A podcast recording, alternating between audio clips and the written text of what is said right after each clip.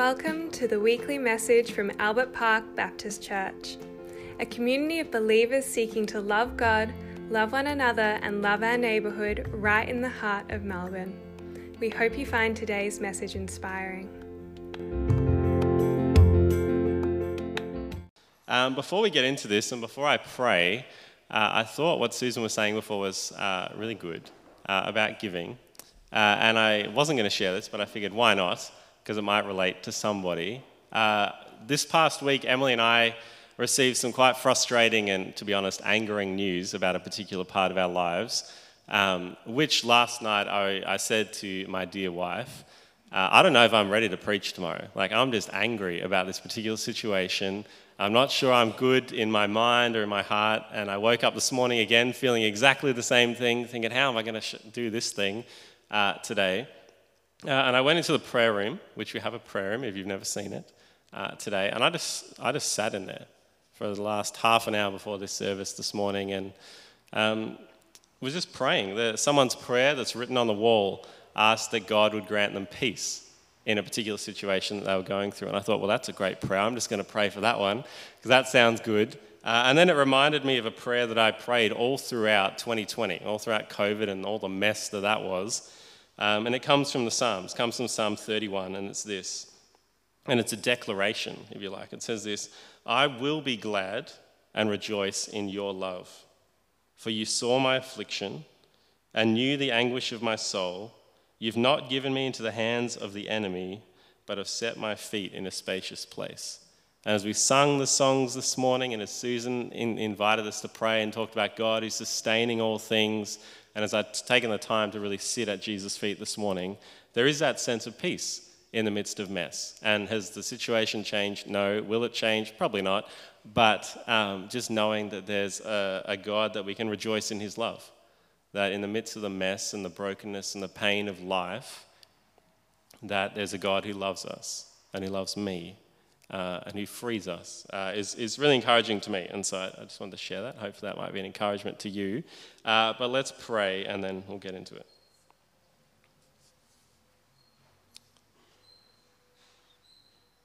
Father, we live in a world that is messy and broken. And it's really broken because of our own choices across history. The number one being the choice to be our own kings and queens, to rule our own kingdoms, to live outside the good and beautiful boundaries that you set. And so, Father, if we are struggling with a lack of peace this morning, a lack of hope. Lord, I just pray that you would speak into that situation. And Father, as we uh, come to you this morning, we come to sit at your feet and to listen to you. And Lord, we want to be open to that. Father, no word that comes from my mouth is necessarily going to change someone's life, but you're the one who makes it grow. You're the one who grows your word in people's hearts. And so, Lord, we just pray for that today. We pray for that for ourselves. We pray for that for this community, Lord. We pray for it for our friends and our family members as we interact with them over this next week. That something about what you've said to us today will just impact them as well. And Father, we do pray and declare that we will be glad and rejoice in your love. That in the midst of the mess, that you are still faithful, that you haven't changed one bit. And we're so grateful for that. And we commit this time into your hands now. In Jesus' name, amen. So we're in uh, the Gospel of Luke. We're almost finished. For those people who've been tracking with us the whole year, that's maybe a good thing. Um, but we are almost finished. So this is in Luke uh, chapter 18, from verse 35 onwards today. And as I say it every week at the moment, context is Jesus has fixed his eyes at Jerusalem. He knows where he's going. He's fixing his eyes, his whole thing to, I'm going to Jerusalem to die. And so he's not going to pull any punches. But today, thankfully, uh, he's a lot kinder and gracious. And so that's a good news for us today. So this is Luke chapter 18, verse 35 onwards, and it's up on the screens. It says this As Jesus approached Jericho, a blind man was sitting by the roadside begging. And when the blind man heard the crowd going by, he asked what was happening. And they told him Jesus of Nazareth is passing by. And he called out, Jesus, son of David, have mercy on me. And those who led the way rebuked him and told him to shush. But he shouted all the more, Son of David, have mercy on me. Jesus stopped and ordered the man to be brought to him. And when the, he came near, Jesus asked him, what do you want me to do for you? Lord, I want to see, he replied. Jesus said to him, Receive your sight. Your faith has healed you. Immediately the man received his sight and followed Jesus, praising God. When all the people saw it, they also praised God. Chapter 19, verse 1. Jesus entered Jericho and was passing through. A man was there by the name of Zacchaeus. He was a chief tax collector and was wealthy. He wanted to see who Jesus was, but because he was short, he couldn't see over the crowd. So he ran ahead and climbed a sycamore fig tree to see him, since Jesus was coming that way. When Jesus reached the spot, he looked up and said to him, Zacchaeus, come down immediately. I must stay at your house today. So Zacchaeus came down at once and welcomed Jesus gladly. All the people saw this and they began to mutter, He's gone to be the guest of a sinner. But Zacchaeus stood up and said to the Lord, Look, Lord. Here and now I give half of my possessions to the poor. And if I have cheated anybody out of anything at all, I will pay back four times the amount. Jesus said to him, Today, salvation has come to this house, because this man too is a son of Abraham. For the Son of Man came to seek and to save the lost. So, two real events today. Jesus isn't telling any stories, he's not using any illustrations, not telling a parable to make a point. It's just two actual life, real events that is happening on the way to Jerusalem. And it, they're fascinating stories. You can picture yourself in the situation, maybe. Just imagine you're that blind person for a second. You've likely been blind for most of your life, probably all of your life. And because of your blindness, you need to sit on the roadside begging for money. You can imagine it's a pretty humble way to live. That if you don't get money on a particular day, you don't get to eat. Not a great life situation. And so imagine yourself in, in that situation for a moment, and you hear a crowd of people going past. Immediately, you're excited. Yes, I might be able to eat today. There's a crowd coming past. Surely someone's going to give me some coin so I can afford the bread that I, that I need to live on. And he's asking, you know, why is there a crowd here? And the assumption is usually a crowd doesn't come past where he's sitting. And they tell him, Jesus of Nazareth is passing by. And at this point, Jesus has got a name and a reputation. People have heard him speak, they've seen him do miracles. There's been whispers and murmurs around the cities. Have you heard about this Jesus of Nazareth? Stuff's going on with him. He's saying things, he's doing things. And so he calls out, hearing all of these things Jesus, son of David, have mercy on me. And that's a very significant phrase. That phrase, son of David, is a very significant phrase. If you go into a Jewish synagogue now, they're waiting for the son of David to come. Right? They're waiting for this Messiah figure, this one who would come in the line of David, this future king. And so, whatever this blind man has heard about Jesus, he has concluded that this is the guy we're waiting for. So he's saying, Jesus, son of David, the future king, have mercy on me. Look at me and have compassion. See my lowly state and help. And the people's response is interesting to this man. You'd assume that they would want to help this guy. But it says this, verse 39 those who led the way, they rebuked him. What are you doing?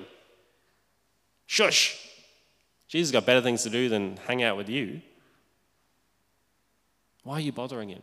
Why are you yelling? Your voice is really annoying. You know? And I told him to be quiet. Shut up. You're just some guy down on the road. We don't need to hear your voice. They're rebuking you. And then he shouted all the more, which I think is great. It's like, I don't care about what you think about me because I need him right now. Um, and again, he says, Son of David, future king that everyone's thinking is going to come at some point, have mercy on me. See me for me. Help me. And Jesus stopped. It's a very simple verb. He stopped. He didn't keep walking, he, he didn't have a chit chat with his friends. He stopped. And he ordered the man to be brought to him. And you can imagine these people rebuking this guy, and Jesus says, Oi, you shut up and bring him over here. And so he was brought near, and Jesus asked this blind man who asked for mercy, What do you want me to do for you? If you believe that I can do something for you, what is it that you want me to do for you? What is that thing? And he says, Lord, which again is such a significant word. It's not friend, it's not teacher, it's not guy that I've heard some stuff about and maybe you're true. It's you are the Lord, you're the master, you're the one who's in charge of this whole show. He's saying, Lord, I want to see. And that Greek word is the word, I want to have my sight restored. I'm blind right now. I want this thing gone. I want to see. I want to notice the mountains and the leaves and everything else. I want to see. He believes Jesus can make him see. He believes he can do that. And that's a pretty significant thing. He believes that Jesus can restore his sight. And Jesus said to him, Receive your sight. It's the same Greek word, receive it. You want to receive it? Receive it. Receive it. Your faith, your faith has healed you. And it's interesting, well, what faith has he ushered here? Well, one, he, uh, he, from whatever he's heard about Jesus, he's concluded that this guy is the future king that is coming. And because of that, he understands that he's the one in charge of the whole thing. And because of that, he believes that Jesus can move mountains, can change life situations. And so when Jesus asks you, what, what do you want me to do? He's believing that Jesus is going to be able to answer that, to do it, to make the shift, to change things. Receive your sight, your faith. And that word faith, it's the same word throughout the whole of the New Testament. It's one word for faith. It's the same faith of trust in Jesus and you'll be free. It's the same word all throughout the New Testament. And you'll be healed. And again, I emphasize it again and again. That word is not healed as in cured, like you go to the doctor and they give you medicine and you're cured. It's the word for salvation that's used in the New Testament. So it's sozo. You'll be saved. Saved in the sense of your eyes are saved from their burden, but also saved in the spiritual sense of you have faith in me, you get it, you're saved. And what happens? Immediately, this man receives his sight. Immediately. It's not like a go wash in the mud for a little while, like he t- told some other blind men to do. It's immediately, straight away. Not a second's hesitation, it's done, sorted, fixed. This guy's life is completely changed in an instant. In an instant.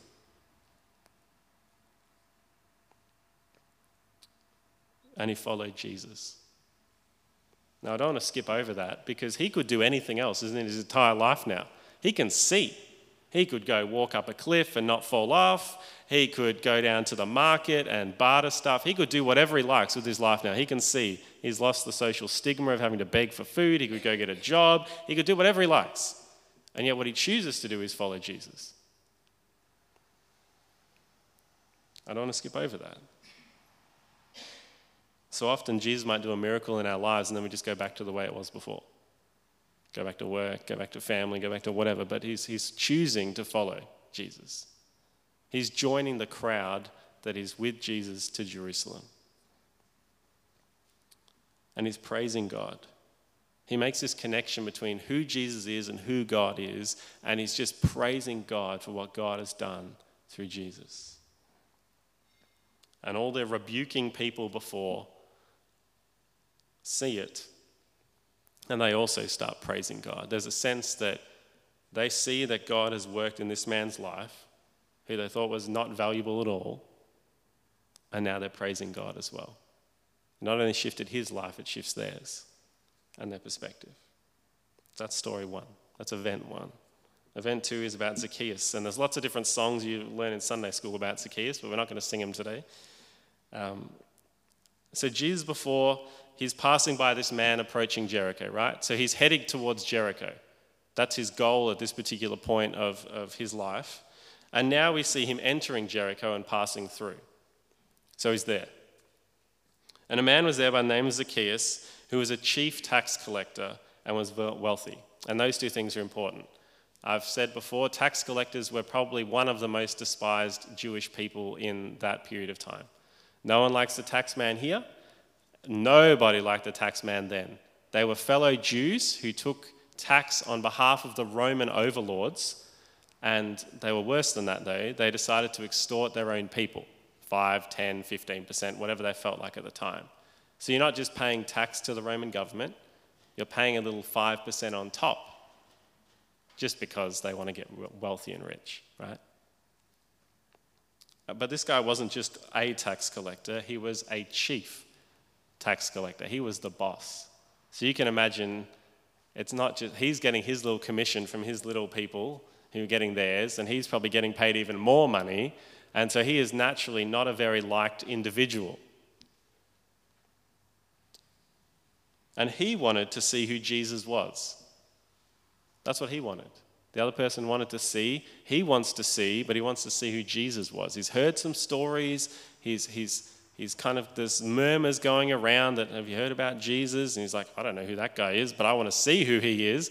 Um, and he wants to see who Jesus is, but because he was short, he couldn't see over the crowd. And I can understand that. I'm not the tallest person in the world. If you're in a crowd, um, you want to get elevated, you know? Um, when I was at the Grand Prix with Cameron South earlier this year, there were people kind of standing on these fence posts to see over the crowds of people. And so that's what he does.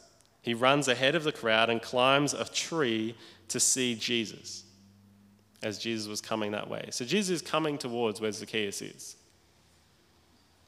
And when Jesus reaches the spot, he looks up. He doesn't know Zacchaeus is sitting in a tree, he's just walking past. And yet, for whatever reason, he looks up intentionally and says this Zacchaeus, Come down immediately. I must. And again, that's the word uh, that talks about necessity. I must. I have to. There is no way I can get past this point until I've done this thing. I must stay at your house today. Which is an interesting thing. He wants to, uh, sorry, Zacchaeus wants to know who Jesus is, and, the, and Jesus shows up and says, You know, I, I want to stay at your place. I need to stay at your house. If you want to know who I am, I need to stay with you so that you can know who I am. And so Zacchaeus comes down and he welcomes him gladly, which is a great phrase. Not welcomes him out of compulsion, not welcomes him because, oh, I guess I got time today. It's, he welcomes him gladly. And all the people the crowds with Jesus, they saw this and they began to mutter. The crowds are starting to mutter again, like they were before. And a complaint went through the crowd. You can imagine, didn't you see who Jesus is with? Surely it's not Zacchaeus. Why would Jesus want to go to his house? Like you just imagine the crowd, these little murmurings through the crowd. He has gone to be the guest of a sinner.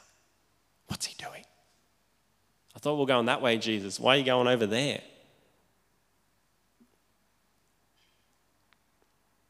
It's a very different response to verse 43. When all the people saw what Jesus had done and were praising God, these people are back to the murmuring, back to the complaining and the whinging and the, did you hear Jesus, what he's doing? In contrast, it says, But Zacchaeus stood up and said to the Lord, Look, Lord, again. It's that interesting phrase it's not look teacher, it's not look guy I've heard a lot about and maybe you're who you say you are. It's look Lord. There's something about you, Jesus, that is different. Uh, what I've heard about you and what I see in front of me right now makes me conclude that you're kind of in charge of this thing. Look, Lord, here and now I give half of my possessions to the poor, which remember, he is very wealthy, right? So giving half away, like that's a significant investment in the local community to the poor. And if I've cheated anybody, which he has, if I've defrauded anybody, if I've extorted anybody out of anything, which he has, I will pay back four times the amount. Every $1 is $4. That seems like a small amount of money when you say one to four, but if you start saying a thousand to four thousand, ten thousand to forty thousand, four hundred thousand to a million, also one hundred thousand to four hundred thousand, you know, these numbers start to add up. And what's Jesus' conclusion? He says to him, so significant. Today, salvation. And in the Greek, that means salvation Today, salvation has come to this house because this man too is a son of Abraham. And all that means is that he's one of God's chosen people. That he's one of God's chosen people. He gets it. He gets who I am. He gets the adequate response as a result of that. He gets it. He's one of God's kids.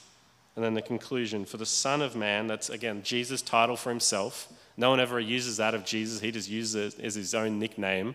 He's like, For the Son of Man came, I came, both in this moment and more broadly, to seek and to save the lost. Zacchaeus, in this situation, is the lost. And I came to seek him and to save him. Now, how do we know he's referring to this moment with Zacchaeus? Well, in verse 5, he said he has to stay at Zacchaeus' house. I must do it. I can't move on until I've sorted this thing out. But also, the narrative leads us there. Verse 37 Jesus passes by a blind man on the way somewhere. You know, in, in verse 4, chap, uh, chap, yeah, verse 4, chapter 19, Jesus is coming towards where Zacchaeus is. Verse 5, he reaches the spot where he is and he looks up. And verse 10, he looks back on what has happened and he says, You know what? I came to seek and save the lost. This guy was lost. And I came to seek him and I came to save him. That's what I had to do in this moment. I came to seek and save the lost. I was approaching Jericho and passed a blind man on the way. I came near where Zacchaeus was. I reached the place where he was. I looked up and I did it. I came to seek and to save the lost the lost in this scenario being Zacchaeus. He came to Jericho for Zacchaeus. He sought him to save him.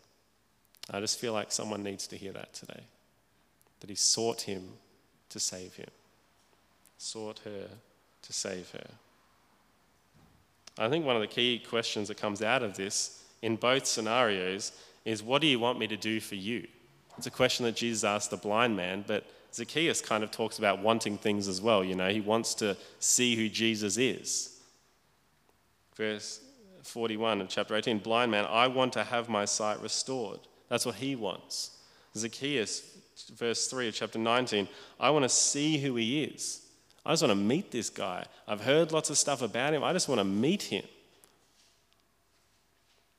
He wanted to see Jesus for who he is, and Jesus wanted to show him. He wanted to show him. He wanted that relationship. He wants that relationship with you. And the implication of the verses is that Jesus had to. He must. He couldn't move on until Zacchaeus had met him face to face and knew who he was and what he did. So I guess in the first event, we see someone who's stuck. Someone who can't move from their life situation, whatever that is. In this case, it was a blind man. And Jesus intervened, changed things in an instant. I've shared it before. I was an addict for 15 years. The only way I can explain how I got out of that is it changed in an instant. Instant. It wasn't that I read five books about how to get away from addiction or I went to a class or whatever. It was Jesus changed my life in an instant. And as I look back and I think about the journals that I wrote after that, people would ask me, Well, how did you get out of that? I said, Well, I don't have any answers. I was blind and now I see. I was lost and now I'm found. I was imprisoned and now I'm not. That's my answer. And that's not very helpful for someone who is still in addiction. But I think praying like he wants Jesus, if we believe that he can do what we need him to do, he will do what we need him to do.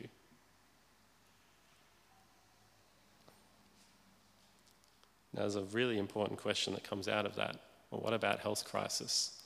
What about life situations where things are a mess and broken and nothing ever changes? And that's an important tension to sit in. Because the answer to you is not just have more faith, because that is so insensitive. The answer is that sometimes God uses really difficult situations to draw you closer to Him. So that's part one. The second story, we see Zacchaeus, whose life is a complete opposite of what Jesus desired for him. He was hated by everybody and yet loved by Jesus. Hated by everybody and yet loved by Jesus. The, the phrase, he's gone to be the guest of a sinner, you can hear the disdain in their voice. This guy is not worth anybody's time, let alone his time. And yet Jesus came to Jericho to seek him, to save him. And what I read in that is there's no one who is too far gone for Jesus. No one. And I love the phrase. It's not, Jesus didn't say, today this guy has done a good thing.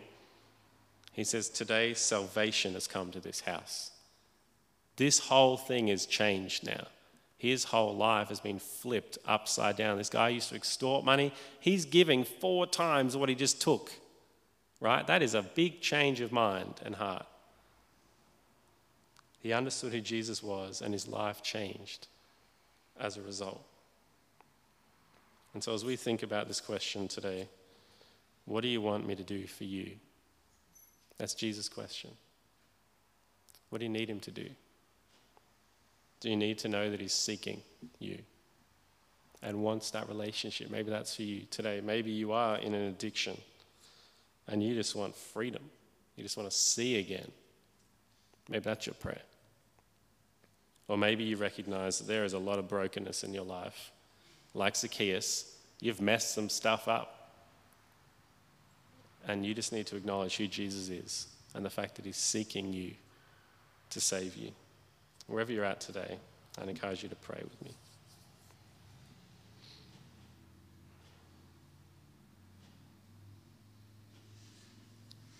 Father, I thank you that you want a relationship with every single person in this room and around the world, that no one is too far gone.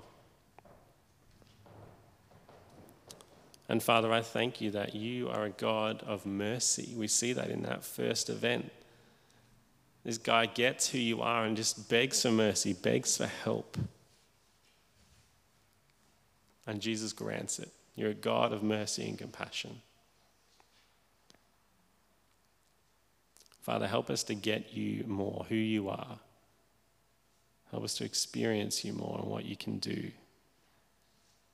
Help us to share more what you have done with those closest to us, that they might come to know you. And Father, for all of us, we're a mess. For all of us, we are like this chief tax collector. We do things that go against your design and purpose for our lives every day.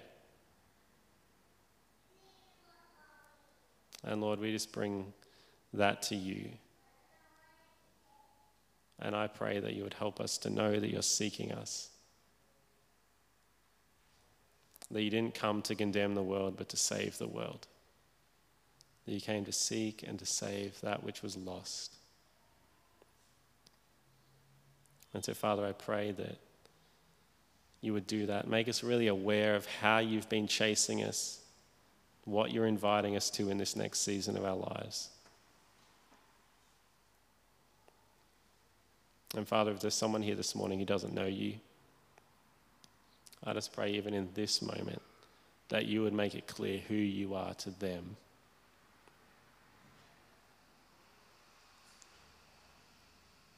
Help them see you as a God of grace, a God of compassion, a God who no one is too far gone for you.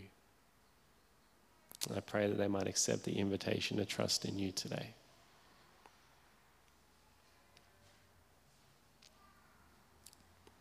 Father, we pray all these things in Jesus' name. Amen.